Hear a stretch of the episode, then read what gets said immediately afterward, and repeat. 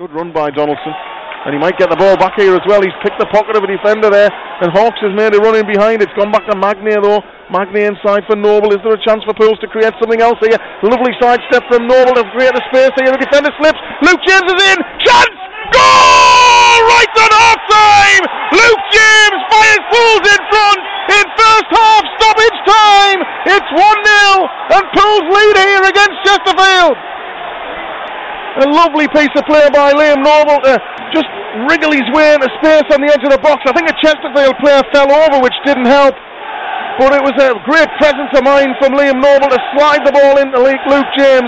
And James made no mistake through the legs of the goalkeeper. And he has his second goal of the season. Lovely finish, lovely goal, and a great time to score it as well.